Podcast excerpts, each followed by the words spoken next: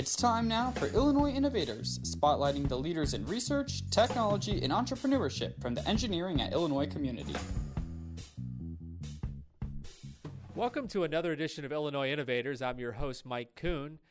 Today, we want to introduce you to Maker Girl, a nonprofit founded at the University of Illinois in 2014 with a mission to inspire the next generation through educational STEM sessions led by college mentors and instructors.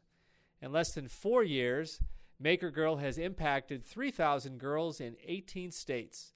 This year, they are expanding to Northwestern University and have hired their first CEO in Stephanie Hine, who joins us to talk about Maker Girl.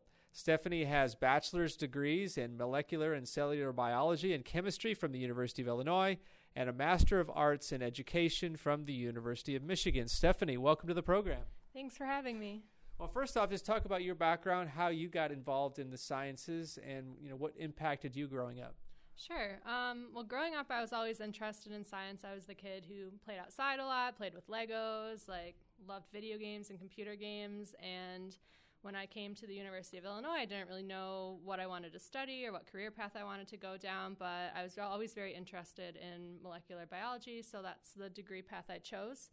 And as I was studying here, I still was looking into the future, didn't really want to go to med school or dental school or anything like that. Um, but I came across a Facebook post about Maker Girl um, my junior year and just was automatically extremely interested in what they were doing. I thought their mission was amazing. Um, and super important to get young girls into STEM. I just saw myself liking that when I was younger, so I wanted to help other girls find their path. So, did you have mentors growing up that helped uh, steer you into this path? Um, yeah, I'd say my high school chemistry teacher was a big mentor for me because that was a class that I really struggled with. Um, and he was really great at sitting me down and going through these topics one on one and giving me extra help. And I think that really helped me realize that even though you can struggle with some of these subjects, it doesn't mean that you're not meant to be in that field. So the mission of Maker Girl obviously is to, to, get girls interested in STEM.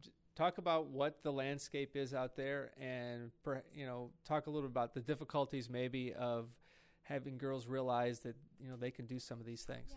Well, we learned early on when we were making Maker Girl that um, middle school is an age where young girls tend to stop engaging in STEM classes or extracurricular activities. So we work with elementary school girls, um, hopefully because they're a little younger, we can build their confidence in those areas and build their interest, and that way they'll be able to continue pursuing those fields as they go on. Um, yeah. So, Maker Girl itself, uh, you were here kind of at the beginning, uh, your first stint back uh, at the University of Illinois. What do you remember about those days? And um, you know, how did you design? How did the team design exactly the, the curriculum and the, and the programs uh, that you felt were most appropriate? Sure. Um, so our main framework we we use 3D printers mainly. That's what we're focused on right now. And we try to show the girls who attend our sessions how 3D printing is used in the real world and also how STEM is integrated into every part of their daily lives from the toothpaste that they use in the morning to whoever engineered their bed and designed their bed, just how it's all around them.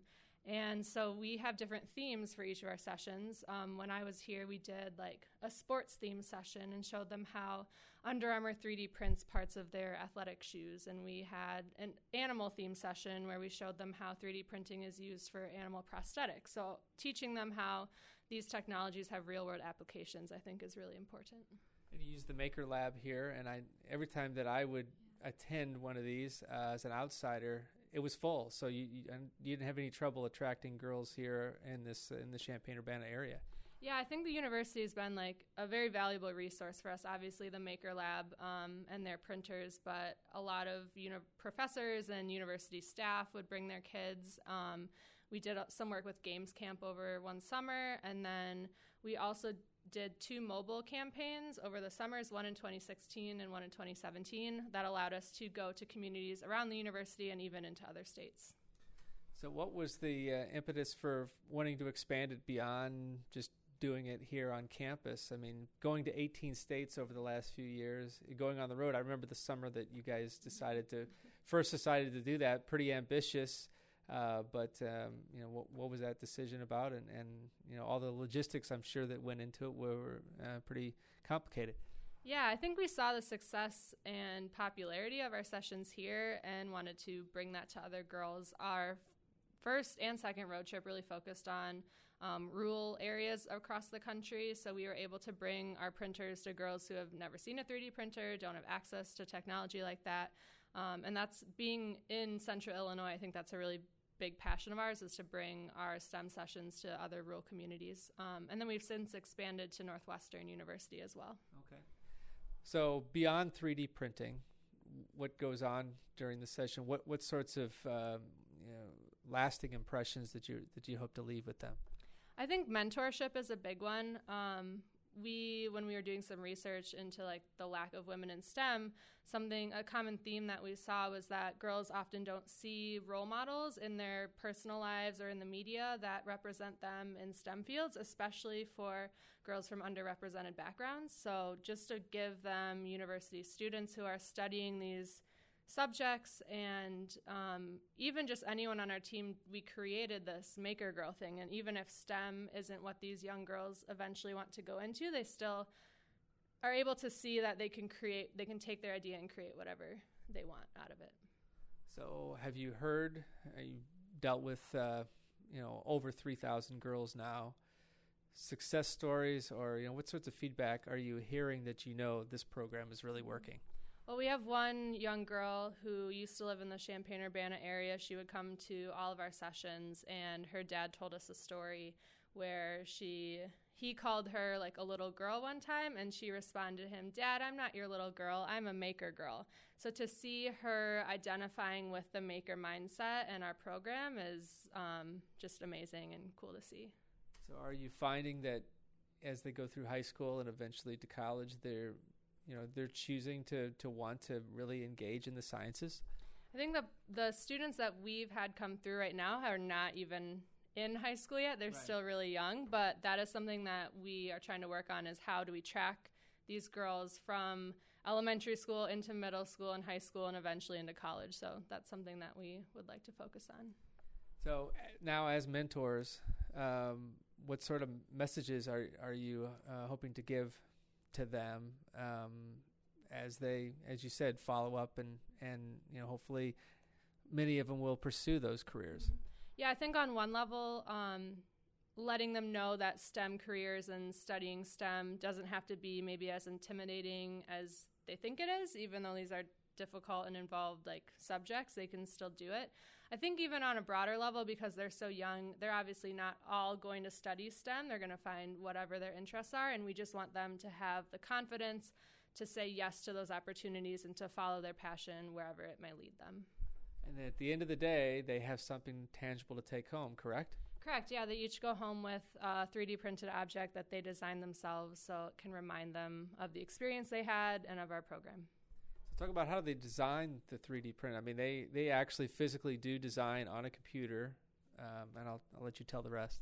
Yeah, we use uh, like kid-friendly CADing software called Tinkercad. Um, it's a free website that you can just sign up for, and we start by having them draw out their design, come up with some ideas, maybe a couple different like designs that they draw out, and then we bring them and we show them how to use Tinkercad and that's basically just manipulating different 3D shapes and combining those to make whatever object they want.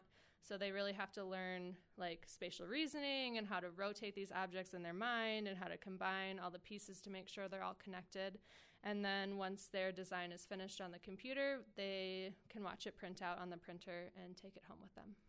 So while it prints out, obviously they want to see it being built what, goes on? What what sorts of other activities do you have for them? Yeah, so a lot of them are perfectly content watching it print. I mean, they're small designs, so they don't take terribly long to print. Um, in the past, we have had a couple different building activities where we use like the spaghetti noodles and marshmallows to make like different stable structures.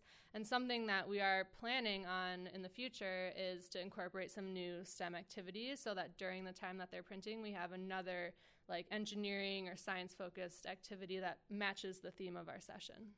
So why 3D printing? I mean, was is this the coolest thing that at the time you know girls could could see and they could actually make something?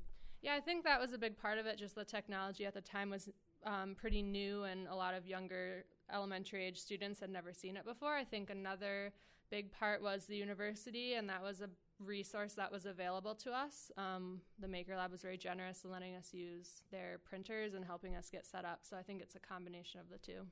So I believe at some point uh, you had space at uh, in Research Park. Is that correct? Yeah, when we were with the iVenture Accelerator, yeah, we were a part of iVenture in 2015. Um, so that's the summer that we were in Research Park. So the development of Maker Girl as an entity, take us through that. And you know, obviously these are really cool sessions, but uh, this isn't this isn't just a one-off. This is actually a movement that uh, that Maker Girl is leading here. Correct. Yeah. So, I mean, initially when we were just at the University of Illinois running our sessions, um, I mean, we obviously decided to expand pretty quickly, and that required just our whole team of students at the university putting together basically like curriculum packets and training packets, and we do a lot of fundraising and sponsorship. So all the students here that are part of our team are play a really big role in that and helping us expand. So the sessions are free, or is there a cost to them? We do currently charge for our sessions. Um, when we did our road trips over the summer, we waived some of those fees because we were going to areas that might, weren't necessarily able to afford the cost of our sessions. And a goal of mine is to make it so eventually our sessions are free for everyone. Okay. And then talk about the follow up that you've done with some of these girls after you've left. Yeah, I think the road trip is um, a really big follow up piece. We um, we've done two so far. In the second summer, we reconnected with a lot of the places we went on the first summer. Um, those connections have also allowed us to um, think about expansion, especially into like Chicago and Milwaukee. We've followed up with a lot of the connections we've made from the road trip, and they're now interested in having a permanent Maker Girl program there. So, as the girls get older, do you maybe see sessions for high school, middle school uh, students to be able to continue on that path? Yeah, absolutely. That's something we've talked about recently is um, making a middle school or even high school curriculum so that they can continue with our program. So uh, this summer, expanding, as you said, uh, based out of Northwestern University into into Chicago, and then you're taking on the the permanent role as the CEO of Maker Girl. So this is a it's a big summer for uh, for the organization. Just kind of give us an overview of where you are now and, and where do you hope to see in the future? Yeah, so currently, um, like we mentioned, we're at University of Illinois and Northwestern, and we're talking with students at DePaul, um, and we hope to expand to Milwaukee as well. I think we've been in a position for the past year, year and a half or so, where we haven't been able to take advantage of some of these opportunities just because we are a student run program, which means they're dividing their time between Maker Girl and their academics. So having um, someone who can dedicate full time like energy to Maker Girl will allow us to expand hopefully a little quicker. And just so people understand, uh, we were talking maybe 10 years ago where 10 to 15 percent of the incoming freshmen in engineering at Illinois were female, and now we've had classes that are about 25%. So, why uh, do you see girls more and more being interested in in going into STEM? And of course, 25%, that's still only one out of every four, um, but progress is definitely being made. Yeah, definitely. I think that has a lot to do with other programs across the country that are similar to ours. I mean, you've heard of like Girls Who Code, who are really, they try to get girls to go into like computer science and engineering. And I think just giving girls mentors in the media and through programs like this, they're able to become interested in these areas and see this as like a future for them. So, in terms of not just Maker Girl, but what do you see the future for for girls uh, and women being much more influential in in groundbreaking research and things like that? And I know one of the things that you try to do is try to focus on some of the the giants of the science world who who were women that have preceded them, you know, in generations before. Yeah, I think ideally, I mean, our goal is to have equality in the workplace for STEM professions. Um, one of our co-founders was actually inspired by the lack of women in C-suite positions, and that was how she kind of got the idea for Maker Girl. So um, 50-50 would be ideal. Yeah. so, so what is C-suite then? Oh, like CEO, CFO. Oh, gotcha. Yeah. Yeah. So that's kind of the goal is that should eventually we won't care whether male or female, and they'll wind up being closer, as you say, to to 50-50. Yeah, exactly. So what's next uh, for you? What's uh, what does the next year look like for Maker Girl? And kind of sell how if people want to find out about Maker Girl, how do they do it? Um, yeah, so the year for me is focused on expansion, um, starting new Maker Girl academies, and we're always looking for new universities and students at those universities to kind of champion our efforts there. We have a link on our website, um, www.makergirl.us. If you're interested in starting an academy, there's a little form on there that you can fill out.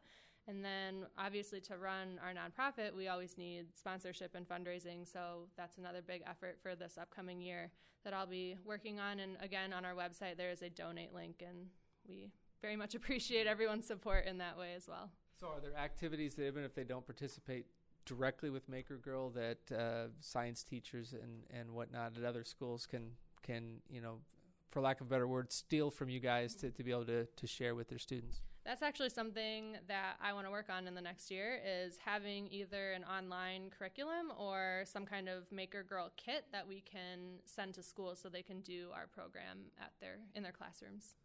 All right, Stephanie Hine, anything else that uh, you want to add about Maker Girl?